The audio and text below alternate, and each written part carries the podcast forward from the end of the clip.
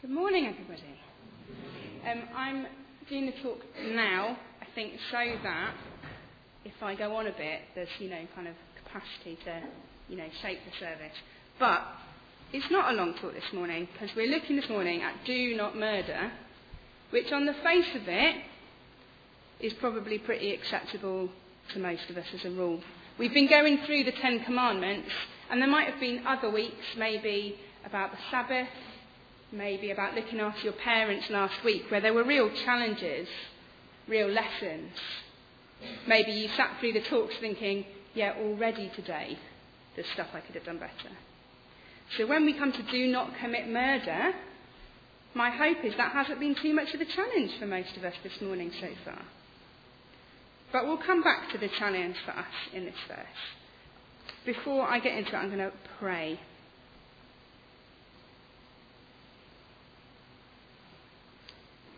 Father, you are present and you are sovereign, and we trust you. We listen to you now. Amen. So, I think the most important thing that the Bible does, more importantly than it tells us what to do, more importantly than it gives us good advice, is it tells us about who God is. It reveals to us the nature of God. And we see that in the Ten Commandments. We see the nature of God. So last week, Stephen talked about honouring your parents and about how that's part of God caring for us and our safety. And so when we look at do not murder, this very clear command is part of God telling us that He, he really deeply cares about every single life that every life matters to him. And we've got to be honest when we look at the Bible that this, these Ten Commands come a few chapters after the Passover in Egypt, when the angel of death goes and kills every firstborn Egyptian. So there is a complexity to it, and I don't want to pretend that the Bible is easier than it is. And I'm not going to go into too much depth this morning explaining away why it's okay that God killed the firstborn in Egypt. Maybe that's something to come back to another day. But I want to acknowledge that there is complexity there. But we believe as Christians that the, if we want to understand God more, that we look at Jesus. And when we see Jesus' life, we see again and again and again that he heals that he raises people from the dead, that he honours life. And this verse came to mind from John chapter 10. I have come that they might have life and have it to the full. I am the good shepherd. The good shepherd lays down his life for the sheep. And if we are ever in any doubt that God cares deeply about every life, then we only need to look at the cross and what Jesus has done for us there. If there's any doubt that our lives don't matter or the lives of other people don't matter, we look at the cross. There is our evidence that to Jesus every life matters. Verses like in Psalm 139 that we were knitted together in our mother's womb. That we as a church believe that every individual that has ever walked on this planet was created, intended, known, loved. And part of looking at these Ten Commandments is us understanding more the character of God, but also what we as followers of Jesus stand up for. We stand up for the things that God stands up for, and one of those is that every life matters. Life really matters to God.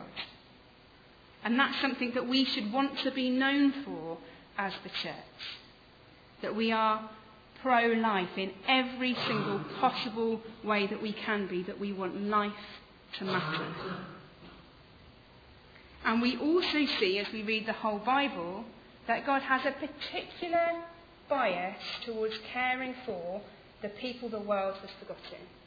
People who are powerless and vulnerable. Widows and orphans would be the kind of Old Testament language but what might that be in our society? homeless, immigrants, whose are the lives that are worth less in our society because the Bible as a whole shows that we as God's people should have a particular bias towards their care. So, the most important thing to take away from this, do not commit murder, is that to God, every life matters, your life matters. That is the character of God revealed in this. So, what does it say to us? What's the message for us? Well, for each of us every day, we do things to preserve life. For anyone here who drives, if you follow the rules of the road, you take that seriously. You don't drink and drive. You put on your glasses, try and make sure they're a bit clean. You clean your windscreen because life matters. Because we know that should we make a mistake on the road, that could cost someone their life. And we know that that would devastate a family and a community. And that it would ruin our life because we would carry that. Now, I'm a big proponent that health and safety is a really important thing and we should take it really seriously. And lots of us will be in different working environments where we take health and safety seriously. And we do that in this church. We've got, um, Andy said this amazing, you know, fire alarms, and we've got the, the guard on the door so the kids don't wander off. We do all that because life matters to us. We take that seriously. If you've been to visit anyone in a hospital, they've got those little hand gel things. They used to have slightly creepy people that shouted at you when you walked past and said, Wash your hands! But they don't have those so much anymore. But we take those seriously because not passing on infection is something that we do. And some of us, including me, have jobs so I work at the hospital where actually a mistake could mean someone losing their life. It's quite frightening. But for any of us who drive, who have anyone in our care, we all carry responsibility for other people's lives. We all take life seriously. And that's something that we do want to be known as as a church. But I came across a quote recently, and I can't tell you who made it because I saw it on Twitter, and it was someone saying that they'd heard someone else say it, but it's really stuck with me. Which is that we don't really like to sin ourselves. We much prefer our institutions to do the sinning for us. And that's really stuck with me as I've been thinking about how life matters. That we, hopefully, don't knowingly take decisions that put other people's lives at risk. Because we, t- we think life matters. But we need to think carefully about our institutions and how they work. So I want to challenge us, all of us, including me, with three different ways that we can think about life matters, how we can express that and the first is the media, and it's quite easy, I think, to blame the media for things that are wrong with our society. But we buy it, we consume it.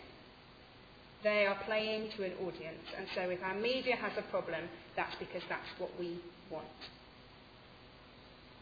And so when we're consuming media, however you do it, whether you go down to you know, a shop every morning and buy your paper, whether you watch the news, or whether you're on social media, we need to start noticing in the media when there is language that is encouraging hatred. And we need to stand against that. We need to notice in the media where some lives are more valuable than others. If a middle class white girl is attacked, that is reported very differently to a young black boy in London. There are different assumptions made. There are different values placed on those lines. And the first step for us is we need to notice that. And then we need to stand against it. And we as a church need to particularly stand up for those whose voice is not loud in our society.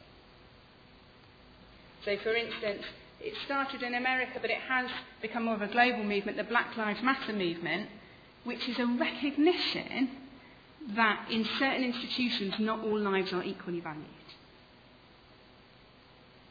And actually, as the church, we need to be listening to people who are saying, our lives seem to matter less than other people's. These institutions are treating us differently. We need to listen. And that might seem a long way away and it might not seem relevant. But there are certainly things for our community.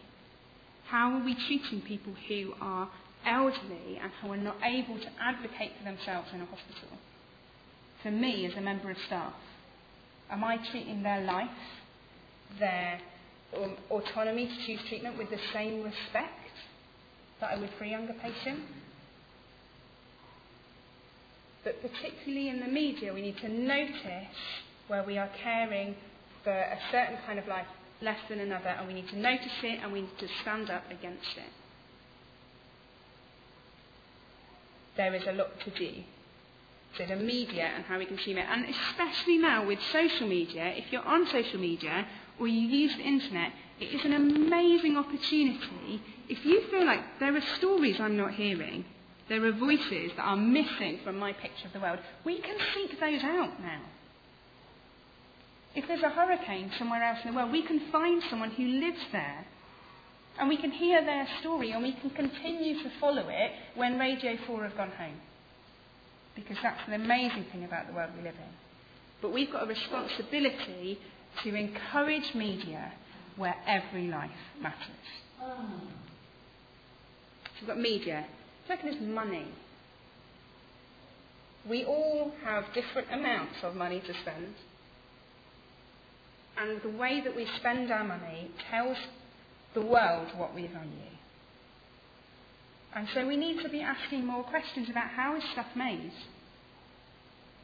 How many people would it be acceptable to have lost their lives for you to have that phone?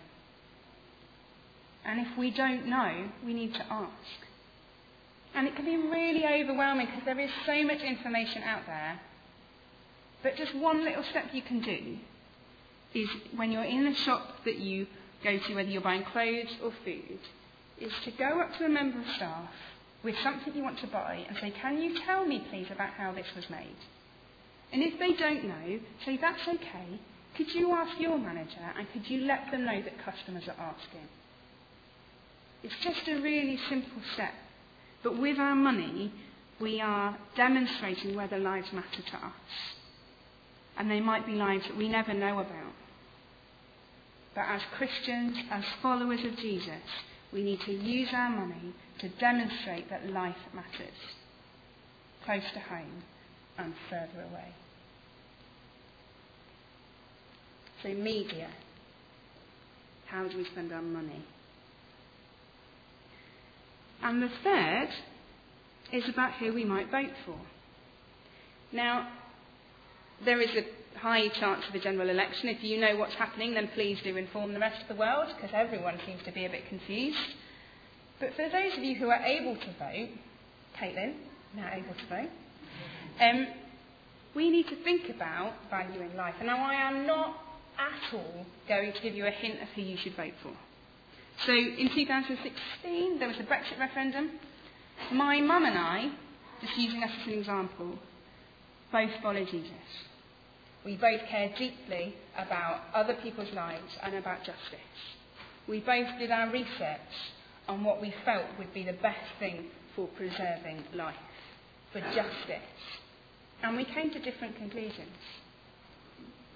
But because our motivation was the same, it's been so easy for us to still connect about that. Say, how are you feeling about that now?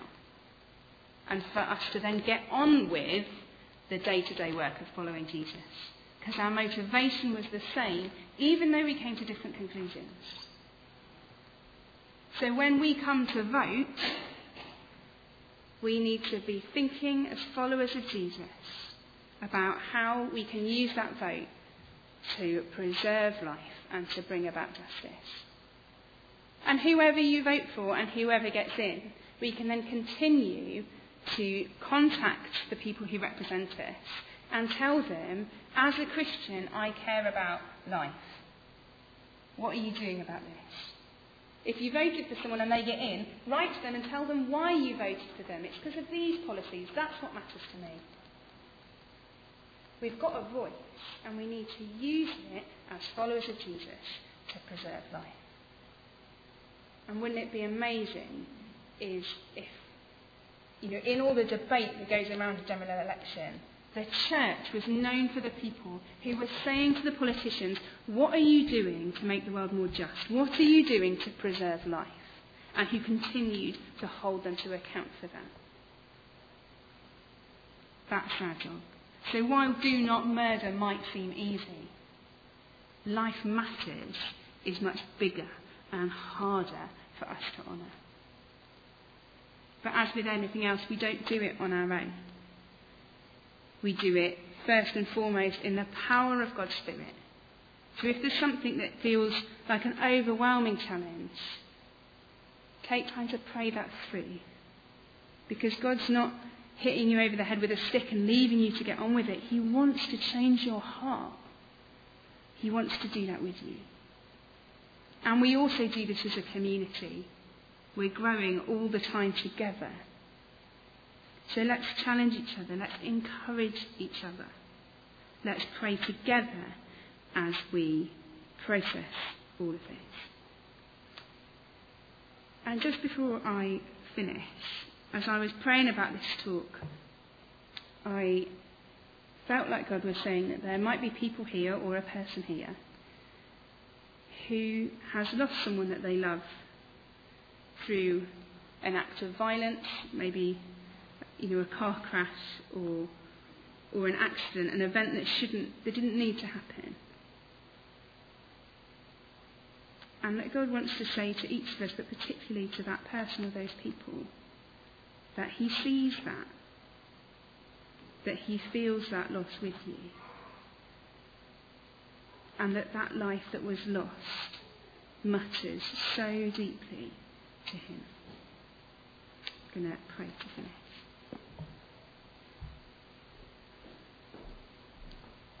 Father, praise you because life matters so deeply to you. You see every step we take, every you know, misstep we take out onto the road when there's something coming and you, you pull us back. And many of us know your protection day to day. But I pray especially for those who have lost people they love and who are angry and hurting.